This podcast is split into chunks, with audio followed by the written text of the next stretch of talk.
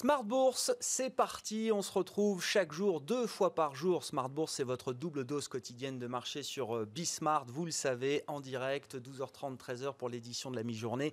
Et l'édition du soir pendant une heure à partir de 18h30. Au sommaire de cette édition de 12h30 de Smart Bourse, la tendance positive sur les marchés en général et à Paris en particulier avec un CAC 40 qui évolue au-delà des 5000 points dans la borne haute de son, son canal de fluctuation pour ceux qui suivent les éléments techniques de marché, comme chaque lundi, Romain Daubry, membre de la cellule Info d'Experts de Bourse Direct, sera avec nous en plateau pour dérouler le plan de trading de la semaine. Un CAC porté également par la thématique fusion-acquisition. C'est un Merger Monday à lundi de deal, comme le disent les anglo-saxons. Il va falloir sans doute s'habituer à ces communiqués publiés le dimanche soir qui annoncent la volonté de certains groupes d'en acquérir d'autres dans ce monde où les recompositions sectorielles, les recompositions stratégiques s'annoncent nombreuses et c'est donc Veolia dans les métiers de l'eau et des déchets industriels qui euh, dégaine son communiqué hier soir pour euh, acquérir, en tout cas pour marquer sa volonté d'acquérir un bloc d'environ 30% du capital de son euh, concurrent Suez, 30% hein, qui sont détenus aujourd'hui par le groupe Engie, Veolia qui aimerait bien aller jusqu'à une OPA totale sur le groupe Suez, une acquisition totale du groupe Suez si jamais cette première opération euh, sur le capital, sur 29,9% du capital, était un, succès. Veolia qui présente l'opération comme euh, une offre euh, amicale. On attend bien sûr une, réponse plus formelle du groupe Engie qui a engagé une revue stratégique de ses actifs et du management de Suez également. En tout cas, le marché apprécie grandement l'idée d'une opération qui est un peu un serpent de mer entre les numéros 1 et 2 français de la gestion de l'eau et des déchets, puisque tous les titres concernés sont en, hausse, en forte hausse même quand on regarde le titre Suez qui bondit de plus de 18% à la mi-journée à la Bourse de Paris. Et puis l'événement du jour sur les marchés américains, ce sera la division par 4 de l'action Apple. Tout cela été prévu, le split d'Apple, nouvelle division de l'action euh, Apple qui se traitait autour de 500 dollars vendredi, qui en vaudra donc 4 fois moins au sein du Dow Jones tout à l'heure à l'ouverture de Wall Street.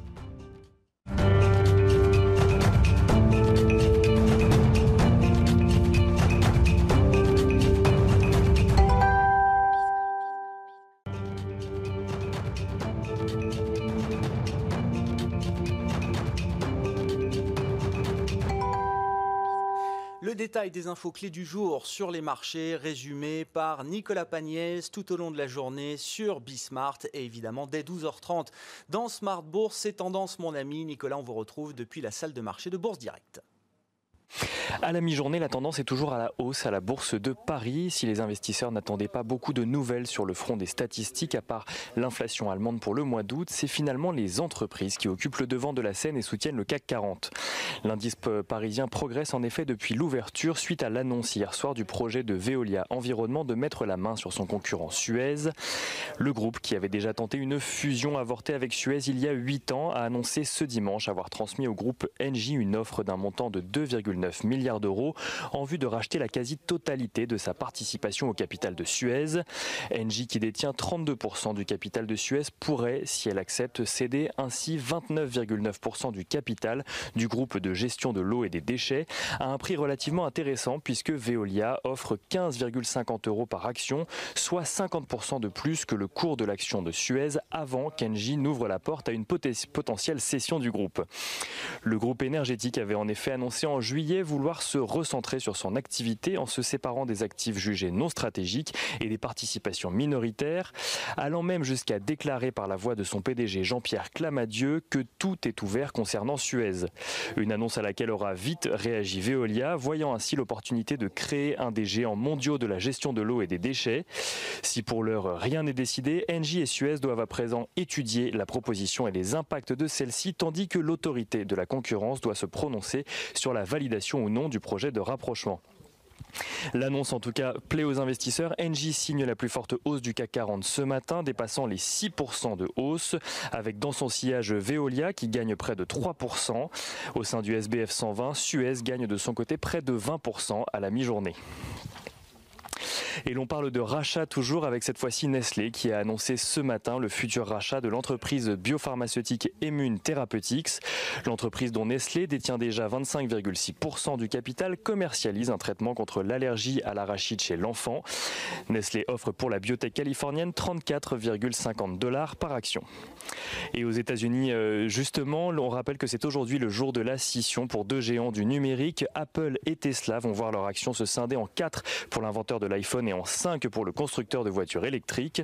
Si l'opération est une première pour Tesla, qui cotait à la clôture vendredi 2213,4 dollars, c'est la cinquième fois qu'Apple scinde ses actions, actions qui valaient à la clôture vendredi également 499,23 dollars. À noter que les bourses américaines ont clôturé en hausse ce vendredi, le S&P 500 effaçant ainsi ses pertes sur 2020, entre autres suite à l'annonce d'un proche conseiller de Donald Trump, selon lequel le président américain serait prêt à signer un plan de relance de 1300 milliards de dollars. Et en Asie, à présent, le Nikkei s'appréciait justement ce matin, porté par la forte croissance de la production industrielle japonaise en juillet, mais aussi par l'annonce de la prise de participation de Warren Buffett dans les cinq principales sociétés commerciales japonaises, à savoir Itoshu, Marubeni, Mitsubishi, Mitsui et Sumimoto. Le célèbre milliardaire a investi 6,25 milliards de dollars, acquérant à chaque fois 5% du capital de ces sociétés. Et pour finir, le dollar s'affaiblit toujours, l'euro s'échange à présent à 1,19 dollars. Nicolas Pagnès avec nous en fil rouge tout au long de la journée sur euh, Bismart TV pour vous livrer les infos clés de marché. Le CAC donc positif. On attend sans doute de nouveaux records à Wall Street avec l'ouverture tout à l'heure. Euh, les indices futurs américains sont bien orientés. Le secteur des utilities en vedette aujourd'hui. On va très largement y revenir au cours des éditions euh, Smart Bourse aujourd'hui sur, sur Bismart TV. Et le CAC donc à mi-séance qui progresse de 0,66% au moment où on se parle à 5036 points.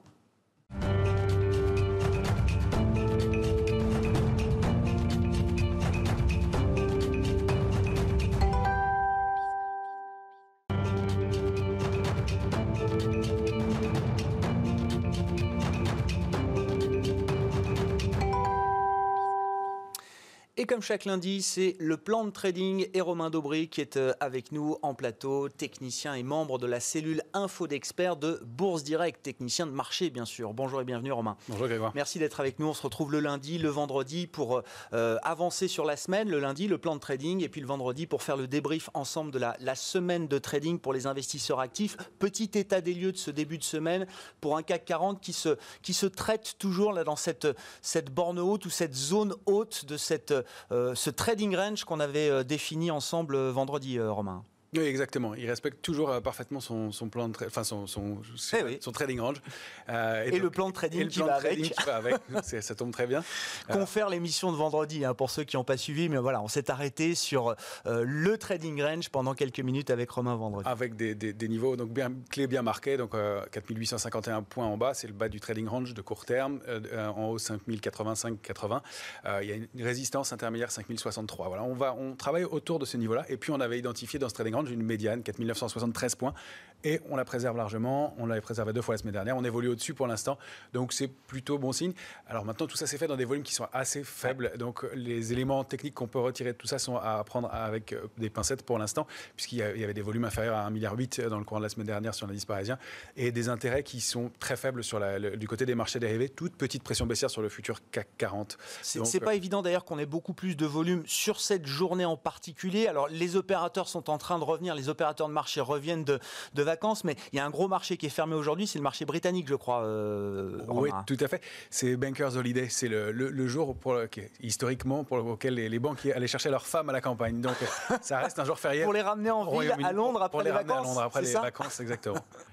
Donc, euh, donc, fermeture des marchés britanniques, sans doute qu'il y aura voilà, pas, encore un volume euh, normal, on va dire, aujourd'hui sur les, marchés européens, sur le marché parisien, mais on peut imaginer que cette semaine va être une, vraie semaine de rentrée quand même pour les investisseurs. C'est une semaine, c'est une semaine de rentrée. Il y a des volumes qui sont effectivement moyens pour l'instant. C'est en général le cas. Hein. ça monte en puissance euh, au gré des nouvelles. En plus, c'est une semaine qui est macroéconomiquement assez chargée. et puis, on voit des signaux quand même assez intéressants sur pas mal de titres et des secteurs. Alors évidemment, les, les fusions du côté des utilities, et puis des signaux qui se confirment du côté des value et donc du secteur automobile, euh, du secteur bancaire aussi, avec des mouvements qui se mettaient en place euh, de la semaine dernière timidement avec des volumes faibles, mais on voit que ces titres et ces secteurs étaient ramassés doucement. Et puis là, euh, aujourd'hui, ça se confirme avec des, un Renault qui dépasse les 5% de hausse, et puis même des équipementiers automobiles qui payent pas mal. Et puis toujours pas mal d'intérêt aussi du côté des petites voies, des petites small et mid caps, petites et moyennes capitalisations, où on voit toujours, alors tout, trois secteurs qui ressortent vraiment euh, nettement sur les, sur ce, dans, ces, dans ces capitalisations-là, c'est euh, les énergies nouvelles. Ça fonctionne bien depuis plusieurs semaines. Il y a pas mal d'intérêt. Attention, il y a des dossiers qui sont euh, plus ou moins solides financièrement. pas mal de choses. Du côté technologique, toujours avec tout ce qui est paiement, accompagnement dans la digitalisation et beaucoup de choses de ce côté-là. Et puis médical, biotech, medtech, qui présentent pas mal d'intérêt aussi toujours. Mais ça veut dire au-delà de la tech, alors là on parle de valeurs technologiques françaises ou européennes sur des petites ou moyennes capitalisations mais quand on pense tech, on pense GAFAM, Apple, on en dira un mot, la mm. division du titre euh, Apple. Au-delà de la thématique tech, santé, qui sont toujours des thématiques très fortes sur les marchés, vous dites un des enjeux de la semaine, ça va être de voir si les investisseurs sont prêts à, s'intéresser d'un peu plus près à des thématiques très en retard, hein, ce que vous appelez la value, les secteurs cycliques.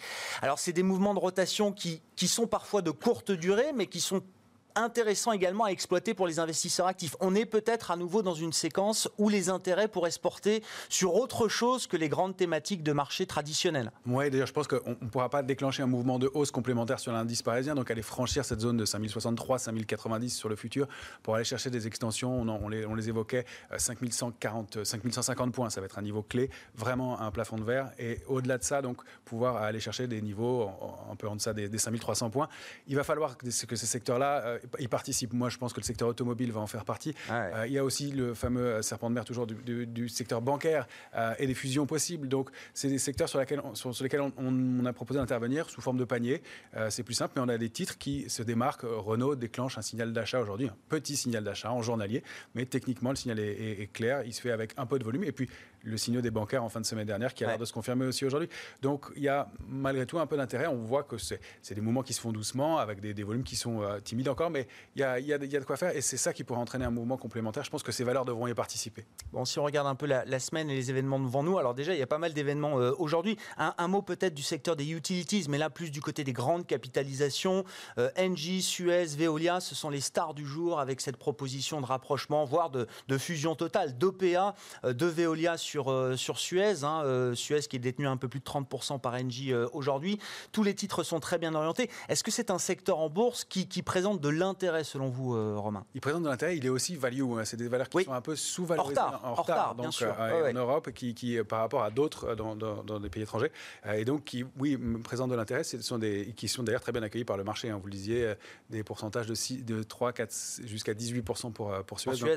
donc, c'est c'est vraiment voilà, des secteurs qu'on attendait depuis longtemps. C'est aussi ça en bourse, être patient de, de trouver des secteurs qui. voilà, et puis l'intérêt qui se déclenche à un moment, après des semaines et des semaines. Le marché est assez binaire. Il ne s'intéresse pas à un secteur, il en veut un en particulier, et puis parfois il y en a d'autres qui viennent. Donc c'est le cas pour celui-là, et avec des, oui, de l'intérêt sur, euh, sur tout ça. Et puis c'est dans le courant de ce qui se passe actuellement sur les marchés. Euh, et on parlait d'énergie nouvelle, de verre, etc. Donc c'est très cohérent, très logique, et, euh, et c'est probablement aussi un des moteurs qui va permettre d'aller franchir ce fameux plafond de verre. Oui, c'est un thème auquel les, certains investisseurs vont peut-être se réintéresser, celui des utilities, qui sont quand même là aussi à travers la gestion de l'eau, la gestion des déchets censés être des, euh, des, grandes entreprises participant à la transition écologique, à la transition énergétique. C'est le, le, discours, le storytelling d'Antoine Frérot, le PDG de Veolia aujourd'hui, c'est de nous dire on, veut construire un super champion de la transition écologique et pour ça on a besoin d'adosser numéro 1 et numéro 2, Veolia et Suez, dans le monde euh, actuel pour être justement un, super champion mondial de ces enjeux écologiques. Bon, pour le secteur des utilities, on verra comment le dossier évolue, mais ça va devenir évidemment un feuilleton passionnant avec j'allais dire en toile de fond la thématique M&A au sens large, hein, fusion, acquisition. Là aujourd'hui c'est Veolia Suez, mais sans doute que d'autres secteurs vont être concernés par cette, ces vagues de consolidation. Vous citiez le secteur bancaire par exemple, euh, Romain, mais on pense peut-être à, d'autres secteurs euh, également. Je voulais qu'on dise un mot aussi de, alors ce qui va être l'événement américain euh, tout à l'heure, la division, le split de l'action Apple.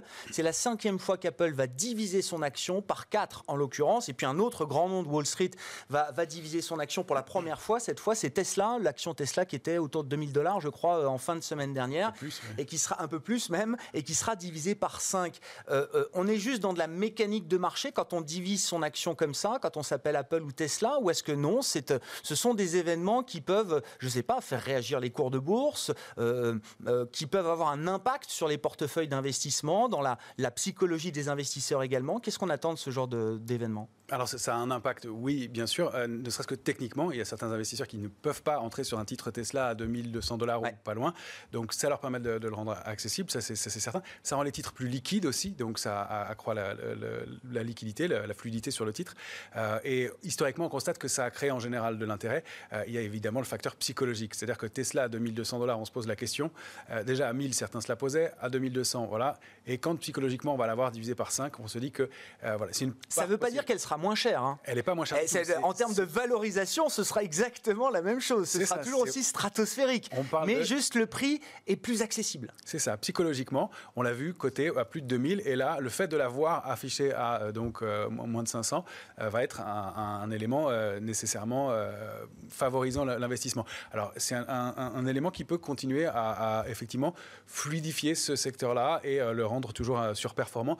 on constate qu'il y a effectivement de l'excès en ce moment. Hein. ce sont des, des graphiquement des, titres qui sont quasi impossibles à analyser. Enfin, c'est ce qu'on appelle des requêtes de marché, c'est-à-dire qu'on ah ne peut pas, euh, on, peut plus faire d'analyse graphique quasiment dans le sens où euh, ce sont des pentes ascendantes. C'est exponentiel.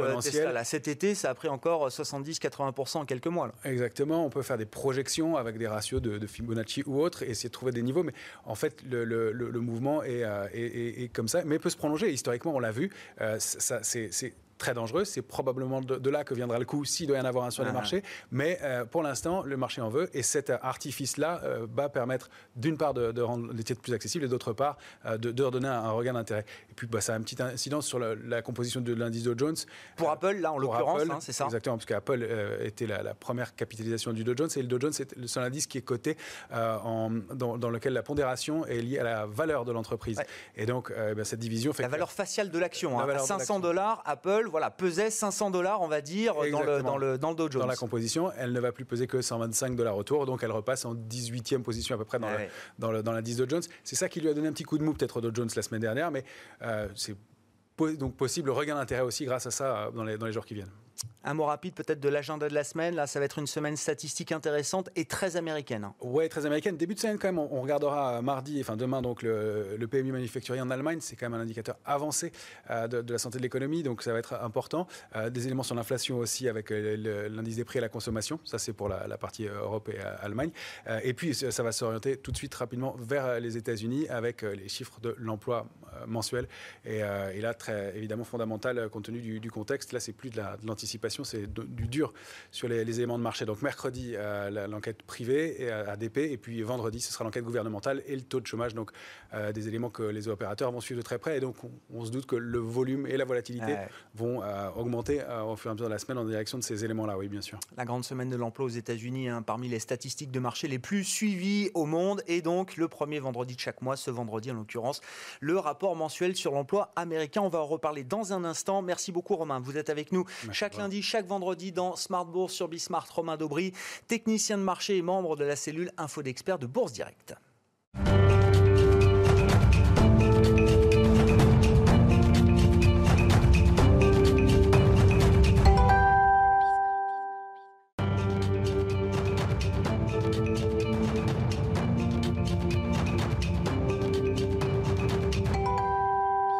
La grande semaine de l'emploi américain, hein, comme euh, chaque premier vendredi du mois, euh, les statistiques de, l'emploi seront publiées aux États-Unis ce vendredi, donc en fin de semaine. Thomas Kosterg est avec nous par téléphone depuis Genève, économiste senior en charge de suivre les États-Unis pour Pictet Wealth Management. Bonjour et bienvenue euh, Thomas. Jérôme Powell nous a dit jeudi dernier, lors de son discours d'inauguration de Jackson Hole, que la Fed ferait désormais tout pour la croissance et tout pour l'emploi. Justement, qu'est-ce qu'on attend de la dynamique du marché du travail américain sur le mois d'août hein, Le rapport sera publié, je le disais, en fin de semaine. Et qu'est-ce qu'on attend de la Fed pour mettre, euh, euh, j'allais dire, en adéquation ses moyens et son nouvel objectif?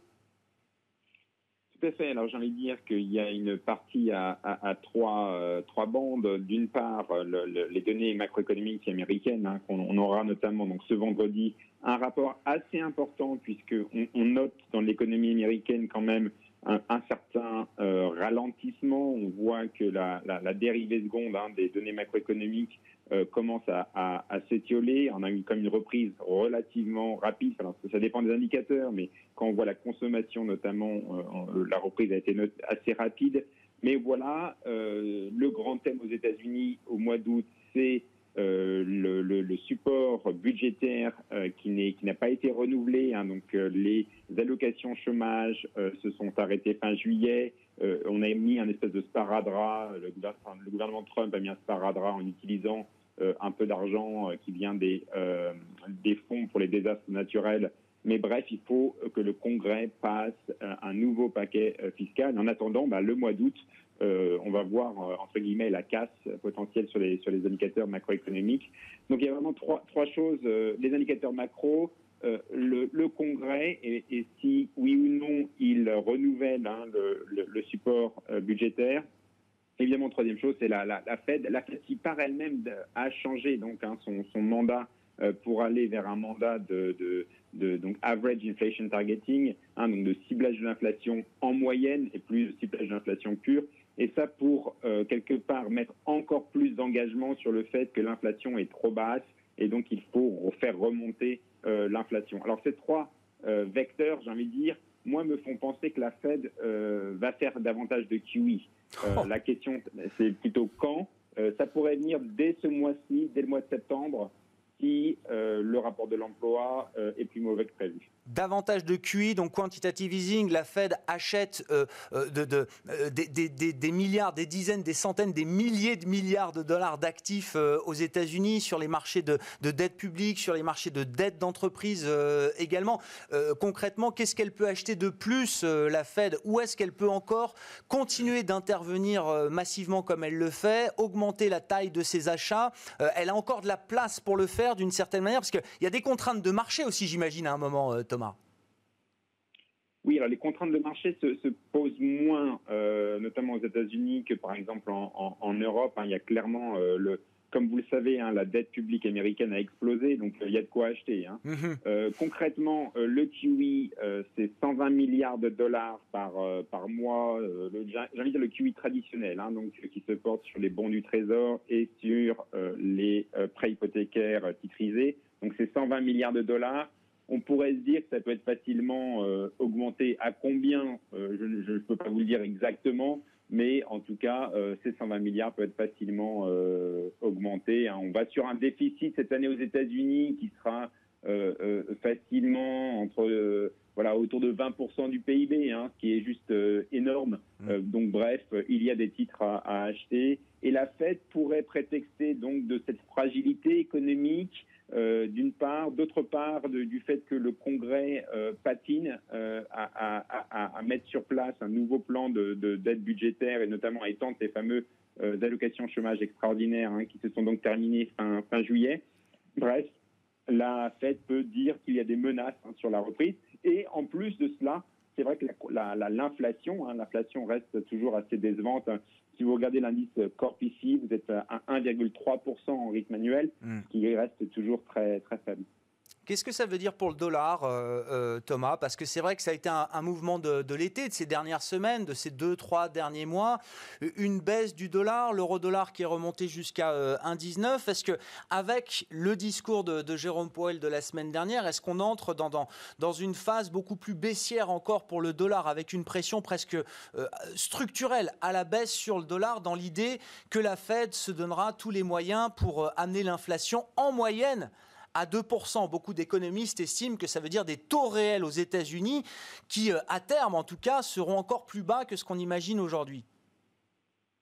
Oui, alors si on regarde le, le, policy mix américain, euh, on est sur du très accommodant euh, budgétairement et très accommodant monétairement, hein, puisque on appuie sur l'accélérateur, sur les, quelque part sur les, deux accélérateurs à fond euh, en même temps, euh, je rappelle d'ailleurs qu'aucun des candidats à la présidentielle ne souhaite vraiment euh, mener de politique d'austérité aux, États-Unis. Hein. donc c'est un, régime, j'ai envie de dire économique, qui est appelé à perdurer, un régime donc extrêmement accommodant, c'est même un du jamais vu en, temps de, paix, hein, des, déficits budgétaires de, la sorte, mais aussi hein, du côté monétaire, une Fed qui appuie également sur l'accélérateur de façon très prononcée, et même, comme je, on, on l'a dit il y a quelques minutes, euh, qui pourrait faire davantage de kiwi dans les prochaines semaines, hein. donc euh, augmenter encore davantage son, euh, son bilan. Donc clairement, au niveau du policy mix, on est très très accommodant. ça s'approche d'ailleurs de la fameuse théorie moderne monétaire. Hein. Euh, mais après, la question au niveau des taux de change, c'est que euh, c'est du relatif. Euh, on a aussi en Europe une banque centrale qui pourrait hein, faire davantage aussi en termes de, bilan. et on a quelque part toutes les banques centrales dans le monde qui copient un peu, entre guillemets, la Fed.